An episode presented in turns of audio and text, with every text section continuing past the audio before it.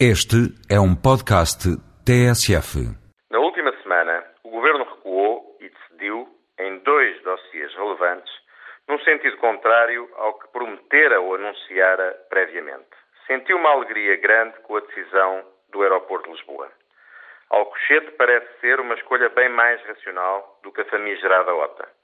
Está mais próximo de Lisboa, é mais barato e permite conciliar a sua utilização com a Portela, uma opção ainda não tomada, mas que, pelo menos agora, fica em aberto.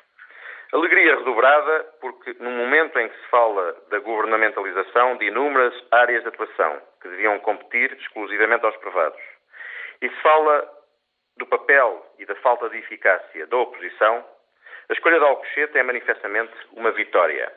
Em primeiro lugar, da sociedade civil, com a CIP e a Associação Comercial do Porto à cabeça, os mais ferozes na oposição à OTA. Em segundo, em segundo lugar, do Presidente da República, que comprova o seu enorme poder de influência. E, finalmente, uma vitória também das oposições, nomeadamente do CDS-PP, partido que sempre defendeu, com exemplar consistência e coerência, fosse Presidente Ribeiro Castro ou Paulo Portas, o caminho que agora está a ser seguido. Faz falta a Portugal maior ação e intervenção de grupos independentes da sociedade civil que obriguem os governos a pensar, ponderar e a acertar em decisões importantes que comprometem o futuro do país e não podem ser tomadas levianamente. Perante as evidências, Sócrates foi pragmático e corrigiu.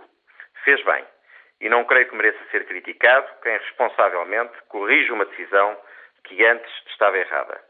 Também perante as evidências, nomeadamente do que no passado recente foi afirmando de forma definitiva, não se percebe que condições terá o ministro Mário Lino para liderar a execução de uma obra agora anunciada para a margem sul.